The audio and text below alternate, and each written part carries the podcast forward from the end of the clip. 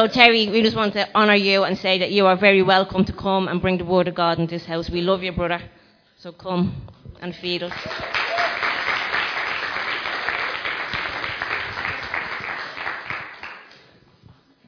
Ah. I think I'm sweating bullets. Where's Wally? the only thing clean in me gaff. There he is. Praise the Lord. We get there. Amen. Amen. Praise the Lord. Good to be here. Hands up here, whoever who, who has never heard me speak in the house. Put your hands up. Have your congregation be gone next week. Say, what was all that about? Amen. The Lord is good. You get more nervous. This is me home church. You get more nervous. You get more nervous going back home, don't you? Yeah. We've preached in three continents. Um, my name's Terry Munnelly.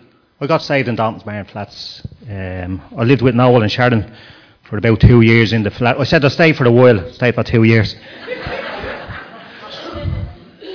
Ended up with a flat in, the, in, in Dolphin's Barn then. I was trying to get my life together. I was on the run, I was in trouble.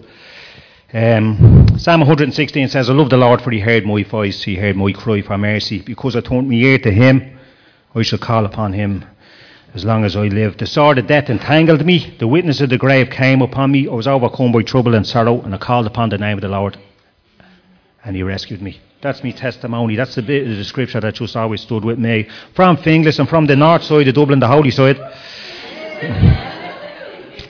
um, I lived in one of the poorest neighbourhoods in a place called, you might never heard of a quiet place called Finglas. I, I grew up there, got dragged up. Two of my brothers died when I was very young. My father turned to alcohol. I was seven years old, and I never seen my dad after I was the age of seven. He died when I was in my twenties. Um, didn't do great in school, you know. I used to go playing hide and, hide and seek with the Gardaí and things like that as I was growing up, you know. But um, my dad, well, my dad was there. He never paid the bills. He was, my mad giving money to go down and pay the bills. He wouldn't pay the electricity, you know. And you'd be wanting around like in the gaff. You'd have to go and gamble in it, you know. Because when David and Alan died, and I don't blame you that. Alcohol's a course, you know what I mean? Like even in scriptures it says, have it in moderation, have a bit of cop on, don't let something control your life, you know? You don't live from the inside of a, a bottle, you know what I mean? That's the reality. Get that right in your life. But I remember the situation with my dad and not paying bills and you'd be in your house and you turn on you turn on the light, the light wouldn't come on. Say, Jane, what's the story? Bulb and your, your, your dad say, the bulb's gone. And you go in the next room, turn on the light, and the bulb be gone in there as well. Then the telly was broken downstairs. Then you found out that your dad didn't pay the electricity bill. He went gambling the money, you know. And um, we grew up in poverty, you know. You used to, we'd have no clothes. You go into your neighbour's backyard and, and rob the clothes out the line, and you going around. You were a man, you know. You'd support that one week. Next week, depending on what was on the line, you'd have on. You know what I mean? Remember walking around with a pair of tights on? you know. But um, some people really, some people really, John, some people really sorted my life out, you know, and helped me get back on track. I, I, went to school and didn't do too well in school. I was I was dyslexic, and um, ended up in a school. And know the way they have A, this way they had classes back then: A, B, C, D. I was in D two, so it was you know what I mean. We were we were the low of the low, you know what I mean. And I remember being in school and things going on in my life and. Uh, had a disagreement with a teacher during the summer. Just after doing it was it, it wasn't the junior cert back then. It was the inter cert, wasn't it? I did my inter cert and all that, and was supposed to go back to school and I sold all my books during the summer to buy a two litre cider. So no books going back to school and I got kicked out of school in the end. I had a disagreement with a teacher. And we end up in Anco. You know Anco was? It was four years ago. Some of the older people in the, in the, in the, in the service will know what Anco was, you know. And I was doing an apprenticeship as a carpenter at the age of 15 and um, the first thing they did was sent us up to Glasnevin Cemetery. And, you know, to get on the course, you had to go pointing the walls. So you're cleaning out all the joints of the walls and re-cementing the walls and all this. And they weren't paying any money, Anco, back then. So you were doing crazy things. I wasn't a Christian back then, right? So there could be, there could be a, could be someone out there getting buried, but there was fresh flowers. And you know how the flowers then? You'd be over at the lights selling flowers to try and make a few. quid. Some of the things you did was was crazy, you know. But I was doing, a, you know, I was a failing in school because I was a complainer, not a completer got on an apprenticeship. I got kicked out of my apprenticeship for having a disagreement with someone in college because I was a complainer, not a completer. Didn't complete that. I was in trouble in Ireland. There was a few people after me, for um, something happened. Because there's a guard in the room, I better not say too much. And there was a couple, a couple of, a couple of million quid went missing in a big, big robbery. And I knew people were involved, and people thought people ratted people out. You know, back then, rats get tats and all this sort of stuff was going around, you know. If you hear from, you know, and I'm speaking too fast, get the podcast played slowly. but anyway, the crack was that I was on, had to leave the country, so I went to France and joined the French Foreign Legion and uh, became a soldier in France. I was in the Foreign Legion for it's a five-year contract. I left after three. I got put in military prison in France because of the disagreement. I was a complainer, not a completer. So uh, I went around things the hard way. I ended up back in Ireland. I was still on the run, a bit in trouble here. And Noel Kenny, I met Noel Kenny. True, someone told me in a chipper that Jesus loves you. I thought he was supposed to say something in or something. I said, what? brought me down to a prayer meeting down in Dolphin's Barn, and I says, no one goes into Dolphin's Barn. The taxi drivers don't. There's a prayer meeting, and I says, you're a wobbler. But he convinced me to go down to this this flat, and I went down to a flat in Dolphin's Barn. There's about 30 people in a room, little room. You know the flats down there? And not only that, they're lighting the fire. So sweating bullets I was in the room. Now it says, oh, will you close your eyes? I'm just going to pray with you. And I said, this Dom, no one closes. Don't close your eyes in Dolphin's Barn. He says, close your eyes. He says, I'm going to pray with you. I say, I'll open my eyes, I'll my clothes be gone or something. be duct taped to a pole. Now I'll just, I'll close my eyes and I'd nothing to lose. Just put his hand on my head, start praying over my life. And I, I repeat the prayer to ask Jesus to be my Lord and Saviour. And says, Lord, I've, I've nothing, nothing to lose. I'm not worthy of nothing. But I'll give me nothingness to you, and God sees potential in your nothingness. And I had an encounter with God, I couldn't stop crying. I was telling everyone I had hay fever. I'd be driving around, I was on a motorbike back then, I was driving around the motorbike, I'd stop at a set of traffic lights and I'd be looking in the bus driver beside me and I'd be crying. Just I couldn't stop crying for months. I got things sorted out with, with, with criminality and a few things sorted out from my past. And God had a plan for my life, sent me to Africa. I was a missionary in Africa for seven years. And um, met my wife over there, as, as Anna was saying, my wife's black. With two milk chocolate children. They're down the back. I'm blessed, you know. I'm actually a teacher now. I work in Clogher Road in, in St. Kevin's College. Everyone calls me Terry. They don't call me so, they just call me Terry. That's the way I function up there because the, the, my job is um, my job is a duty of care. You know, my ma's so embarrassed I'm a teacher, she tells everyone I'm a drug dealer, you know, but. I two, I two messages, of one for this morning, and one for the night, and I really felt to flip them. So I'm going to speak something else tonight when I'm over in Clondalkin, but um, it's a privilege to be here. This is my home church. I got saved in this neighbourhood. The youth clubs in this neighbourhood put money together for me. They probably wanted to get me out of the country, you know what I mean? But helped me when I was in Africa and different things, and God's been so faithful in my life. Amen. Uh, I had a word just earlier on. If, if someone is in a situation of difficulty, I just really feel someone in the congregation that the Lord's saying to burn a bridge Oh, over your life. And what it means, I think what it means is you keep going back to something. The Lord's telling you to burn the bridge, burn the bridge, burn the bridge. So I don't know who it's for. God is telling you this morning, burn a bridge. Right? So stay where you're at. Don't keep going back across the bridge into your past or whatever is going on. I don't want to say anymore. Let Him walk it out through the Holy Spirit in your life. Amen. Amen. The crowd is, is, the, is the title this morning. I'll get through this as quick as I can, right?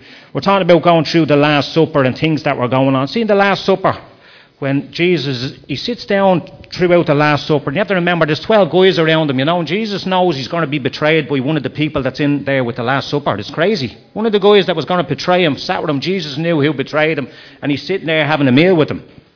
And it's, it's a crazy scenario, you know, because we don't do that in the flesh, do we? You know, someone's there that's a bogey, you don't let him in your house. Do you know what I mean? Far, I'd be spitting on it. That's what you'd feel, innit? But it shows how the grace of God is amazing. So even during the Last Supper, when all this is going on, Jesus ends up taking off his outer garment, man, and, and, and, and washes the disciples' feet. Even the guy that betrayed him. It's mad, isn't it? a hard scenario to take on board, you know what I mean? But the way it goes through it in Luke 22, he starts to reveal, the Lord starts to reveal some of the stuff that's going on. And from 7 to 33 is in the Last Supper. I'll read it out as quick as I can. Then came the day of unleavened bread on which the Passover lamb had to be sacrificed. Jesus sent Peter and John saying, Go make preparation for us to eat the Passover. Where do you want us to prepare for it? They asked. He replied, As you enter the city, A man carrying a jar of water will meet you. Follow him to the house that he enters, and say to the owner of the house, The teacher asks, Where is the great room? Right, or the guest room, the guest room, where I may eat the Passover with my disciples. He will show you a large upper room. Hey, we're in an upper room this morning. It's large, isn't it? Praise the Lord, man. All furnished.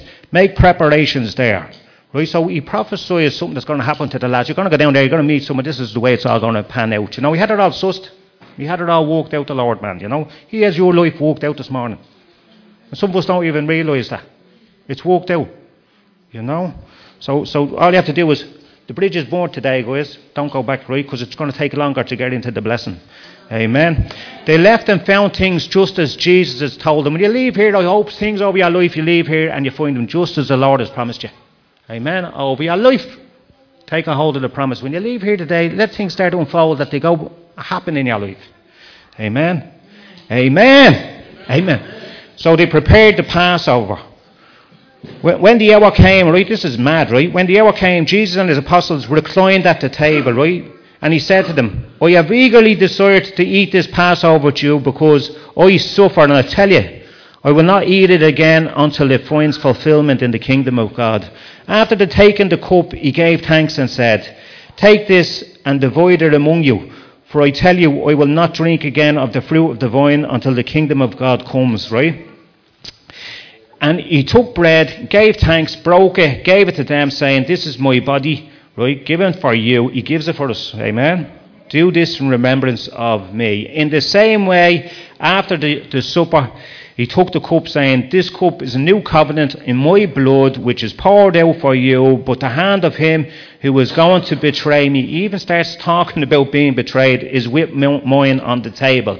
The Son of Man will go. Will go as it has been decreed. But woe to the man who betrays him.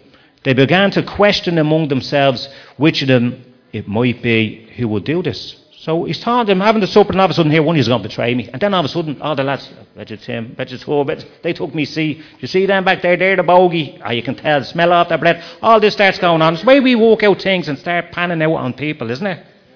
Someone's bogey. Someone's not right. Something's not right with some, someone. And we all start pointing fingers, don't we? Yeah, you know, I bet you it's that person. And I bet you it's that person. And betrayal's a terrible thing. And you know, sometimes when you're betrayed, someone's in the who's, who's being betrayed in the room? Sometimes we live in the betrayal, don't we? Yeah. Born the bridge today. You know what's holding you back your future? The betrayal, living in the betrayal. Why forgive me outlet? Why forgive me that? Walked out. He left. I'm a dad now. I'm married 20 years this year to a woman from another culture, different colour to me. But people say to me, it's not going to work out, she's black. Is she black? That was my response. You serious? I'm colourblind. I remember ringing me ma. I was in that. I got married in Togo, West Africa. I didn't get married in Ireland. I got married in, you know, because they wouldn't do a wedding for me here. But 1,200 people showed up at my wedding. Had to feed them all. That's where it is over there. Me, me, me wife, me wife's dad is a minister. So he had a church of 3,000 people. He was a big man over there, and he accepted a guy from Finglas that got saved in Dolphin's barn. They're covered in tattoos and got sent on a plane over with no money to be a missionary in Africa. Walk her out. But you know what? He saw something in me that's called the Lord. And he saw something in me that, yeah, I still had a load of, a load of stuff to sort out in my life, but he knew I had potential to make it. Because you have to get back to the place I said earlier of nothingness to realise that potential. Because God sees potential in your nothingness. It's amazing, isn't it? The lads all start, man, pointing fingers and disputing about things. You know what I mean? I'll come down to the bit that I'm just coming on to with this, right? Because I want to get through a bit. Verse 31. This is the way Jesus goes on at the end, right? The lads went from talking about pointing fingers. Jesus is going to leave us. Who's the betrayer? Then the next statement they start going on is, when he's gone, which one of us will lead? Who's the greatest? That's in the same conversation going on. You know what I mean? Imagine you sitting there with your kids. I'm, I'm, i think I'm doing it. Hey, who gets the gaff? That's what your kids will be saying. That's the story. Who's he going to leave the keys to? We want the car. I think he's a few gold teeth. I'm going in after them. If they don't come, if they're not given before he's buried, I'm going down there with a shovel. But that's the way they started thinking, isn't it? They wanted to be the greatest then, the leader. I'm the one, I'm the one, no, I'm the one, I'm the one. Let the Lord say you're the one. Stop saying I'm the one about your own life. You fall into a situation, oh, oh, I, am not called to be a teacher. I never thought that over my life. That was me. I'm not. The Lord has you called to be a teacher. A teacher? Are you joking? I was allergic to teachers in school. you know what I mean? I'd break out in detention or something. you know what I'm saying? Verse 31. Then look at he puts it back. You remember Peter earlier, the rock? The rock, what a name. Then he starts, Jesus starts calling him Simon again. Because the rock was flaky at the time. Wasn't it? Then he goes, this is what he says, and look at verse 31. Simon, Simon, Satan has asked to sift all of you as wheat. But I have prayed for you, Simon, that your faith may not fail. And when you have turned back, so he knows he's saying to him, You're going to make a mistake. When you turn back, but then he gives him a way out. God gives you a way out, guys. See me, I am not perfect. Anyone that, that knows me in this building knows I'm, I'm, I'm minister up in Dundalk for my sins, right? Because I live outside of Dublin. Since I got extra, do you? Eh, no, but. I keep looking at you like a guard. I'm feeling different. I know you years, David. I know your family years. All of a sudden, there's a looking at me. And then you have to be very careful what you say. And then, that's the sound of the police. Praise the Lord, man. When you've turned back, this is what he says, look at, and this is the bit that we have to concentrate on. He says, when you turn back, strengthen your brothers. See them three words, strengthen your brothers, strengthen your sisters. No, we're, we're meant to do. Strengthen brothers and sisters. I wouldn't have made it because I am different. I'm not your regular minister. Yes, eh, that's the truth. I'll tell you a, a quick story. Right? Strengthen means to make stronger, right? Build up, reinforce, nourish, toughen, fortify, bolster. You know when your, your wallet's in your pocket and it's rubbing off your legs, I better take it in. And since looked around and says, That's not coming out of my pocket. it's going to pull up there then it says, Woo! Go, go, got your hands in the building. Woo! Just messing. It's great to, it's great to laugh, isn't it? The joy of the Lord is your strength, guys. You know? I went to Africa as a carpenter. I preached all over this place, just giving testimonies in Ireland, because I wasn't really a minister properly, you know what I mean? And I went to Bible college over there for, for two years. I was in a college learning theology and training with everyone from West and Central Africa was in the college. They were all pastors. Big fish. I wasn't even in the pond. But I had people, I was the only white person to go through that college. So there was a reverse racism thing probably going on in people's heads. You know the way we are over here, man? That has to change. You know what I mean? Everyone's the same. If someone's in this country, man, to bring something good to this country, they're in the country, let's bring something good to them that they're in the country to bring something good to the country. And bless their lives. Because we're brothers and sisters in the Lord, you know what I mean? People in Africa got me through college. I had no money, I had nothing. You know what I mean? First weekend I was there, vehicle was robbed. Most years now, I got held at gunpoint. There was nearly a kidnapping. I got battered, saved the bloke's life, but I got the, the life kicked out of me. Ended up couldn't go to the toilet for about three days. The guy I saved, he'd had to go on. There was a jeep stolen, an American missionary's jeep worth a lot of money. One of the guys got killed, he got shot. Another guy got away. Um, the pastor of the church came out. They told us all to get on the ground. Everyone got on the ground. Then the guy with him tells me to get back up. So he gets back up. And then the other guy tells me to get back on the ground. But he had the machine gun, so he says, I get on the ground listening to him, not listening to that bloke. The man started, he took the belt off me trousers, took me shoes, he started taking everything off me, took me camera, took the chain I had on my neck, started going through my pockets, kept telling me, get up, and I, I was, get about, get down, get up, get down, Lanigan's ball, I stepped out, I stepped in again. Mad. But I decided to stay in Africa. The other guy I was with, the missionary, never got over it. That was my first weekend. I'm saying, what am I doing in this place? Do you know what I mean? It's 35 degrees and it's the winter. They've mosquitoes which like Irish beef, uh, or the bite lumps out of me. Within, within a year, I had people there that were missionaries saying, Terry Munnelly shouldn't be in the college. He's not from Africa. This is an African college. These were people from America. said he shouldn't be here. He's, he's only a carpenter. He's, you know, don't even know if he'll get through the college because everything was in French. I'm dyslexic. You know what I mean? I learned French in the Foreign Legion. I didn't learn Je m'appelle. I learned, man, how to take a gun apart. You know what I mean? And, but God had a plan for my life, and all of a sudden, one of the main people in the college had a big, huge church there. He was from Burkina Faso, missionary. Says, uh, "What's the problem?" And they says, "He's he's not he's not a pastor. This is for training pastors." He says, "Okay." That Sunday, he invited me to his church, made me a pastor in his church. Church, three thousand people. It was the smallest of the pastors. It was he'd go up and sit the, on on on the pulpit, and they'd be going through all these holy men, and there'd be me in the corner. But he had he, he had um, he had something called grace.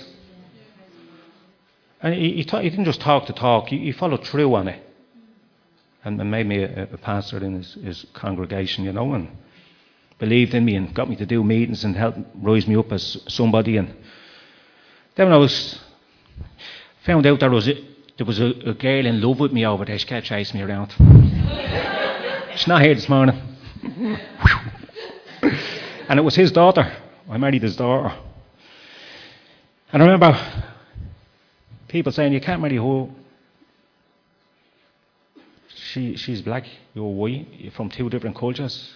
This isn't going to work out. That's, that's 20 years ago. I'm still married, have a great wife, two great kids. But some of the people that said that all my life weren't Christians, but they were functioning as missionaries. Because you know what? If you're a Christian, you can't function like that. Maybe they are Christians. I shouldn't say that. That's deep, shouldn't I? See the call of God in your life. We interfere with it because we don't see the potential He sees in us.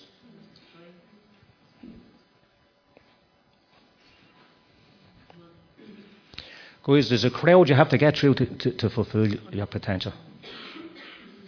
And, and, the biggest problem some of us have is we listen to someone else, someone else's, okay? This is scary, isn't it, man? You, really, you have to reveal yourself in church, don't you? Be? Someone else will have an idea of what your life should be, and they'll, they'll be around you and they'll talk about that, your life. And you actually start to interfere with who you should be in you, in your life, with the call of God on it, and settle for second best by someone else's opinion in your life. If I went by everyone else's opinion, I should be dead. I was stabbed through my wrist. I nearly died in France when I was in the army. I came back, and in a flat in some places, you know, the back of beyond of Dolphin's barn, something happened. And the Lord impacts you and says, There's a call of God in your life. And then, you know what? I didn't start seeking it all out. I fell into circumstance. Things just seemed to happen. I fell into circumstance after circumstance. Even the job I'm in now, I didn't go really looking for that job. The job came looking for me. I, I remember being told you're going to tow. I had a dream. Someone else had the exact same dream as me. Came to me. I had this mad dream. Couldn't get out of my head. I was on a roof. The sun was shining. Sand everywhere. I was fixing this roof, and it was just so sunny. I said, "That's a mad dream. Couldn't get out of my head." You know one of them dreams? Then this guy comes up and he says, "I had a dream about you the other night. You were on a roof. The sun was shining. There was sand everywhere." I said, "Were you in my room?" you know the way you put your guard up. He says, "No, you, you were in Africa." All of a sudden, a missionary came over during the same week. Says, uh, "I'm bringing a team of Americans to Africa. We're doing some work on some buildings." And I just knew I was meant to be on that team. I went up and threatened the bloke. No, I didn't. I went up and says, "Can I go on that team with you?" The man says, "You can come if you raise such and such an amount of money." I forgot the bit about money. I says, "What? What? Lord!" Got the money. Went. Was there for three weeks.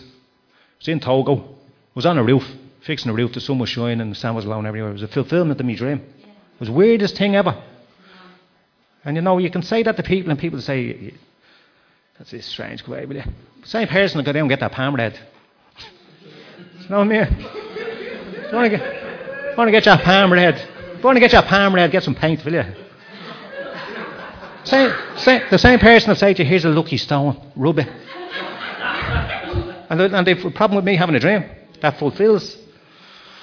I says, what you get from Reuben that stone I gave you? Wealth.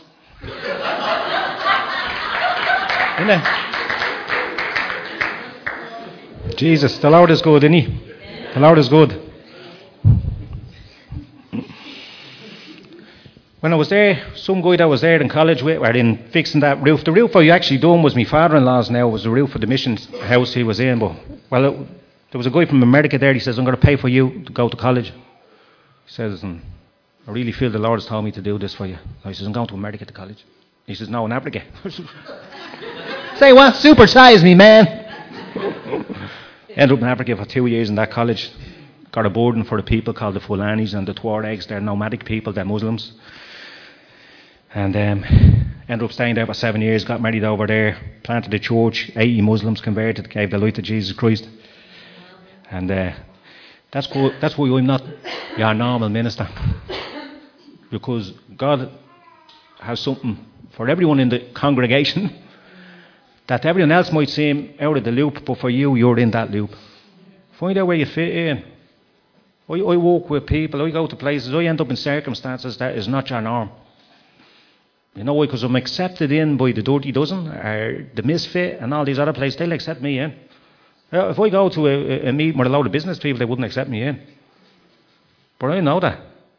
So does he, the one and only, the King of Glory, and he, he ordains you to go into them strangest and hardest of places. And something about you, that's what people say. There's something about him. Then the Lord, as you rub off on them, the Lord keeps rubbing off on them. And all of a sudden they say, oh, I want what you have. Because I never deny me faith. Everyone in my school knows I have faith.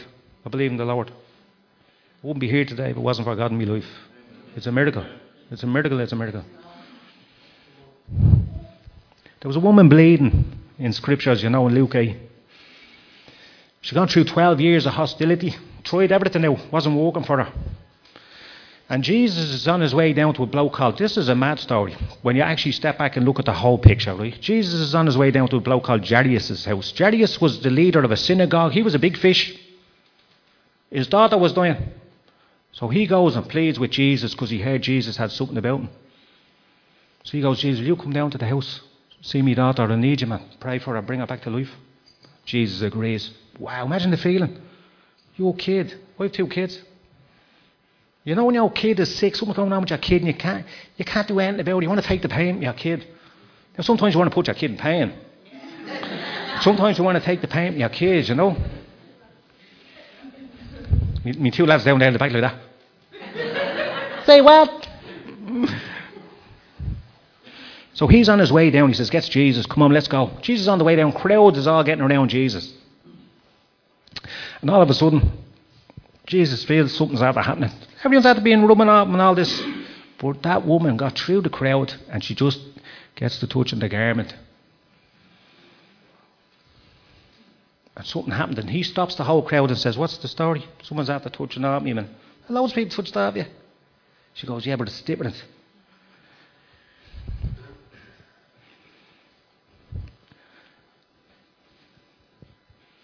Some people have sucked the life out of you, won't they?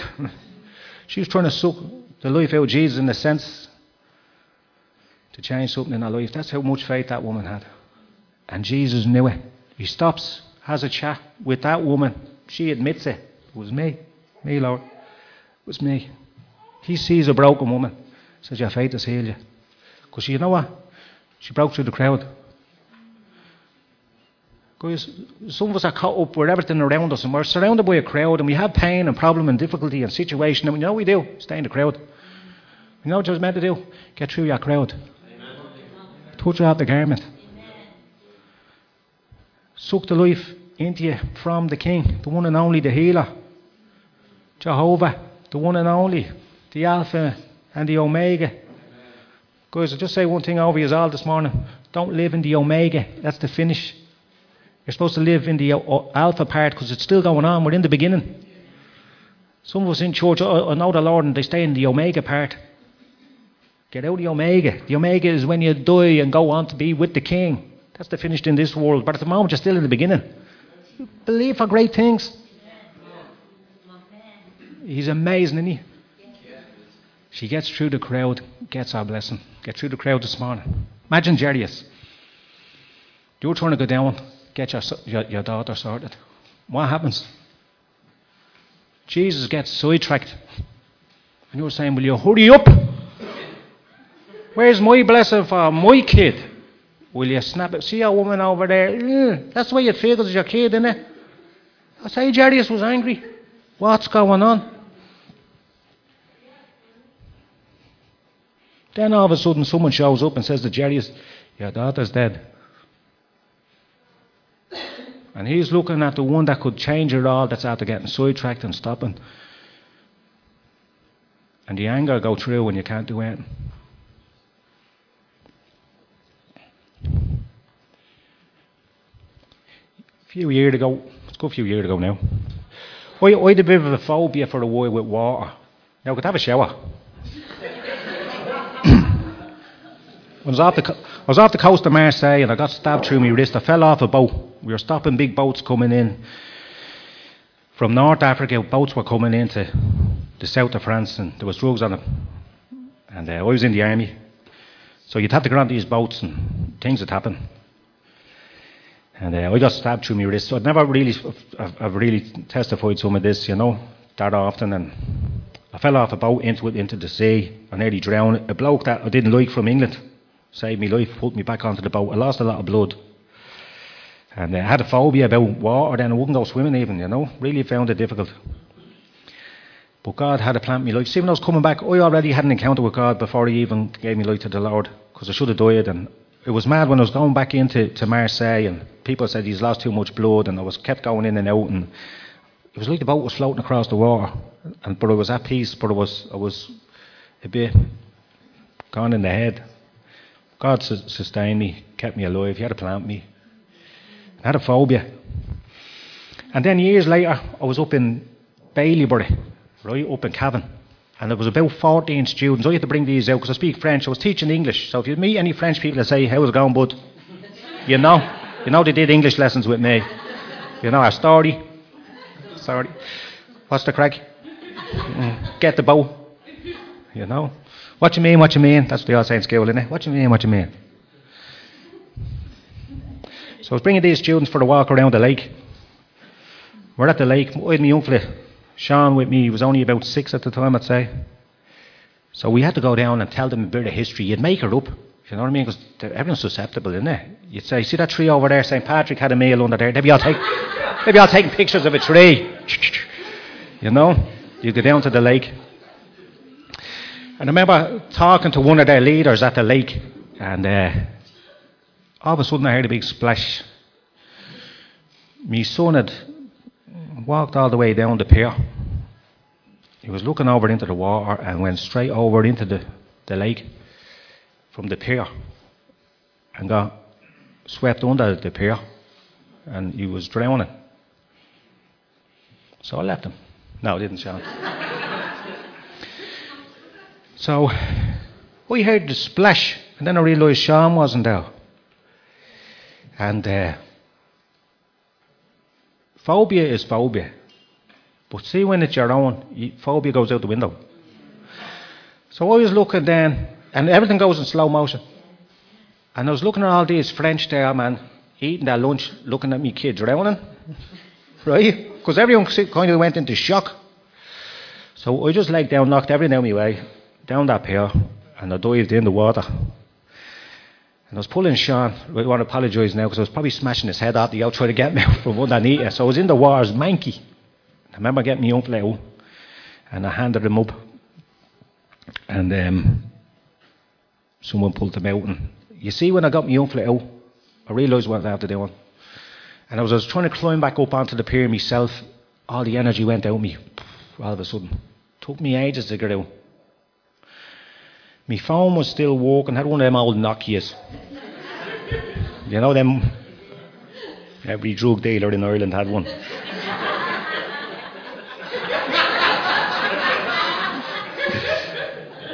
I rang me missus, I rang Sylvia and says, Sean's just after getting wet. Will you bring down a change of clothes and a towel for Sean? And you need to get down quick because I don't want to get sick. So we'd have to stripping him off. He's in his underpants in the car park. you know? got him dried. Sylvie came down, got him changed, put him in the car. And then I realised I never said anything about me. Forgot about me. I'm there, like, you know, like a wet squid. Had to walk, had to bring all these French back to a school six kilometres away. Me clothes, had the builders, like builders' trousers on, you know them ones. They're down about here. Got back. And uh, it broke a phobia in my life. Because you know what? Because you go, you go, you have to go to the extra when you can get to impact people around you. Some of us are meant to say to people, get through your crowd, and some of us are meant get through the crowd for the people. Some people in this building are called to help people through the crowd. You have to drag people through the crowd. I saved my kid's life. Put him in swimming lessons after that. but I broke a phobia in my own life. Because when it's your own, you'll do anything you can to save your own. That woman would do anything she could to save her own. Jairus wanted her, his own daughter saved. Jesus still went and saved the daughter. Right? Because you know what? Sometimes we're waiting something to happen for us and we're looking at something happen great for someone else. You say, Jesus, you're getting sidetracked. Jesus doesn't do sidetracked. He shows up when the time is right for you. Isn't he amazing? Jesus isn't sidetracked over your life today. You know, in my school, some of the kids call me Bah. That's Terry. Terry's the one and only, you know, Uncle Terry, this, that, and the other, because some of them are related to some of the people through even the church. And they know that I can give out stink. Say, get your act together. You got a kick in the gick ball. Other teachers won't get away with any of that because I'm not your regular teacher. And it's a privilege to be in position because God opens doors, puts you into a privileged position. David, David, David. And you know you have to do everything else around that person. Be the right crowd. Quick story. guy called Roger Milla played for Cameroon. He was twice voted the greatest player in Africa. Won the award two times, Roger Milla. I remember watching Italia 90 or something, you know. I was about three at the time. I remember watching that and he scored a couple of goals. He was over celebrating or the flag and all this, doing all this, right? What a player. Unbelievable. Oh, everyone in Africa knew about him. Amazing. Roger Milla, Cameroon. Wow, what a player. 38 scored these goals. Mad for that age, you know what I mean? And I remember hearing the story about this guy. His son was mad, mad about Roger Milla, this young lad. It was his birthday was coming up. The son's birthday was coming up. Son was mad about Roger Milla. So what did he do? The dad, this in Cameroon, hadn't got the money. Went and got extra work. Did everything he could to make a memory with his kid. So what did he do? He went and bought two tickets to bring his son to see Cameroon play in a qualification match in Cameroon. He went, fought tooth and nail to get the kid the memory by buying the ticket. What a dad. Gets him the ticket.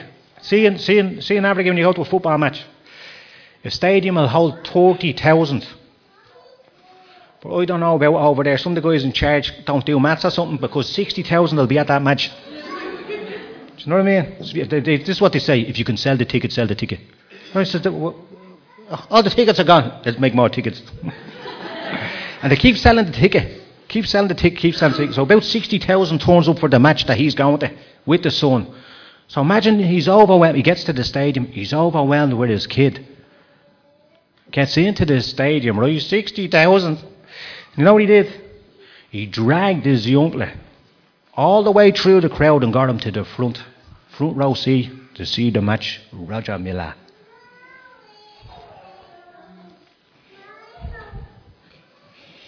Match starts. The kid is overwhelmed with the match, loving it. What a match. What a game of football. Getting to see your idol. They win the match. Roger Milla scores. The dad celebrating with the son. The whistle goes at the end. And this is the way they celebrate in Africa. They start taking their clothes off some of the players and giving them out to people in the crowd. Takes off his jersey, Roger Milla gives it to someone. Start getting closer to your man with his son. Ah. He's getting closer, he's, the jersey's off. All of a sudden, The shorts come down. Shorts are after someone else. He's wanting down his underpants. Ah, football boot. What's that? He's getting closer. Other football boot. What's that? Ah. Gets over to the son and the dad takes off his socks. Gave that kid a pair of football socks. Kid's bawling. The dad's bawling because it's his kid, isn't it? My, my dad never bought a ticket for me. I never got to go to a stadium with me dad. Never had him drag me through a, a crowd to get me a front row seat for my life. If, you, if you're a single parent here this morning, if you're a parent, memories are amazing. They're important. Maybe you have to go queue to get your hands on your kid to give them that memory of doing something and dragging them through a crowd. Some of us need someone to drag us through the crowd to get that amazing contact situation to happen. Sometimes your kid will annoy you that much you don't want to drag them through the crowd. They'll forget about that part, but they'll always remember if you leave a memory. Jesus bought a ticket over your life. Your name's on the ticket. And see, you can sit there with the ticket. You'll still get to the kingdom. But see, once you get the ticket, you have to find out where's your stadium. And all everything that goes against you and your kids in your life is going to be like a crowd stopping you from fulfilling your potential. And you need to get around someone that's going to drag you through that crowd. People around me drag me through crowds. People don't even realise, you know, Brian, love you to bits. Help me through a few crowds. Noel Kenny, Jono, Jim. Crowds when I was depressed. Daniel. I'm a minister over 20 years. I still have dark days. Still have things go on in your head when someone makes a statement. And you still have to work it all out because it's not, you're not, you're not perfect. I'm not perfect. You know, I might look perfect. But people sometimes just do something in your life and that's why people that I'm usually around, you know they appreciate you because they see potential in your nothingness. Leave the memory with the kid, drag your kid through the crowd. Someone's around you and they're, you know, don't get in the pit with someone and start wallpapering. Get them out of the pit.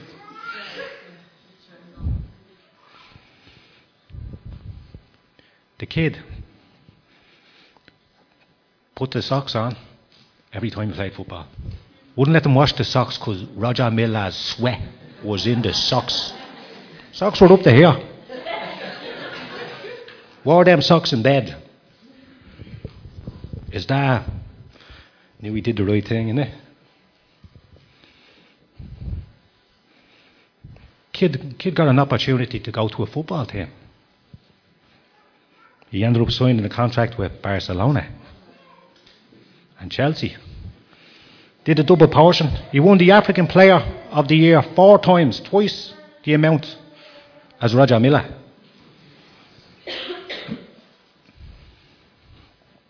He was interviewed and talked about it. He says, uh, it wasn't the socks. Maybe the socks, maybe you need the pair of socks spiritually today over your life to just keep you going, something to just hold on to. After a while, let go of the socks. wasn't the socks. He potential, he had something about him. But the socks gave him the belief that there was something about him. I hope everyone here that's probably feeling a bit negative in their life, or not worthy, or rejected, or broken today, I pray spiritual socks over your life to get you through this situation. Don't take them off.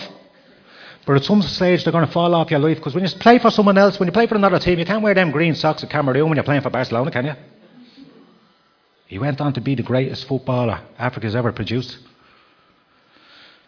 But I always look back at the dad and say, that dad.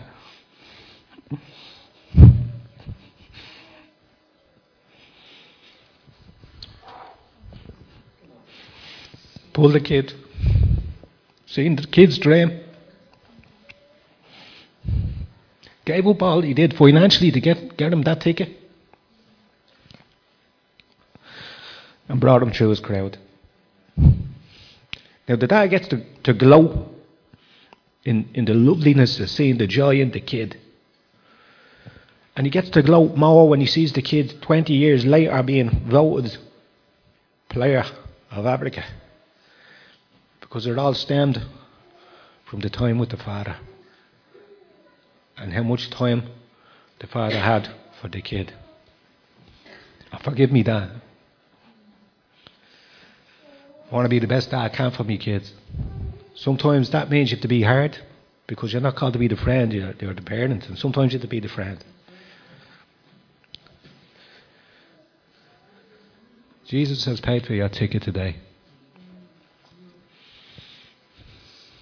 You know, we're, we're called to do as a church drag everyone around you through the crowd and put the person beside you. Just look at the person beside you now. It Doesn't matter who it is. Both sides. Look beside you. Look behind you. I don't care if you know the person or not. But you know what you need to have hope for?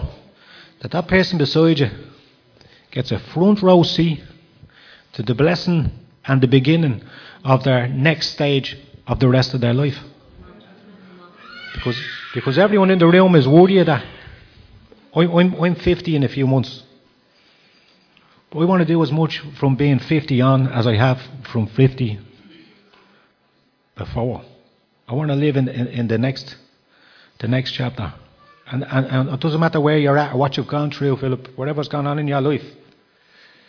You have to take a hold of that and say, yeah, this is the beginning. Today I'm putting my socks on. Today I'm getting through the crowd. Today I want to I want to experience the great glory that He has for me. Amen. This is what the Lord says to the family of Israel. This is what Amos said. Just as just the four words Amos put out there. Seek God and live. Guys, seek God and live this morning. Let's just close our eyes.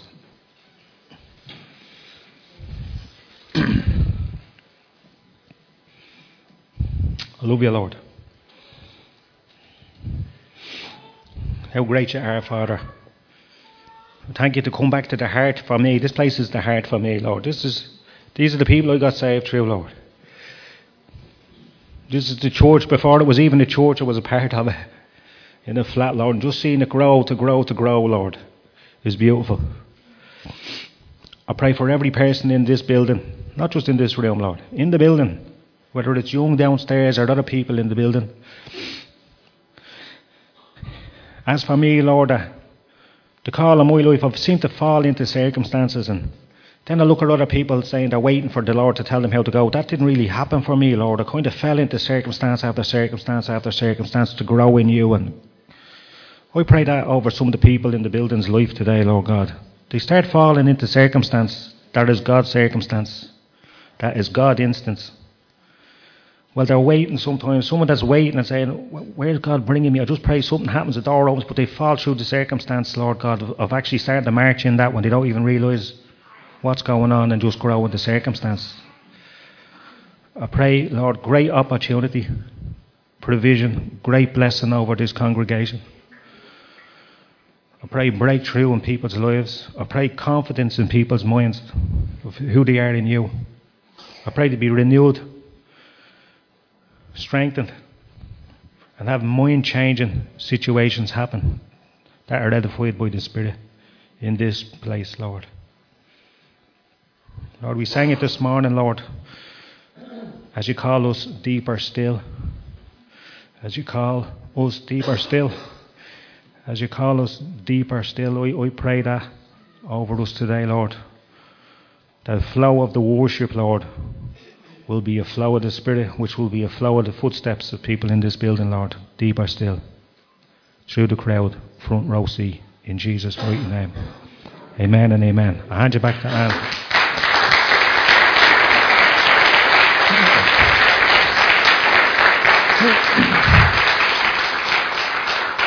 I'll just say uh, I'm going to hang around here.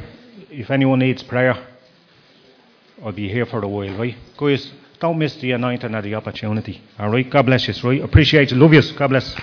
Amen. Amen. Good word, Terry. Brilliant.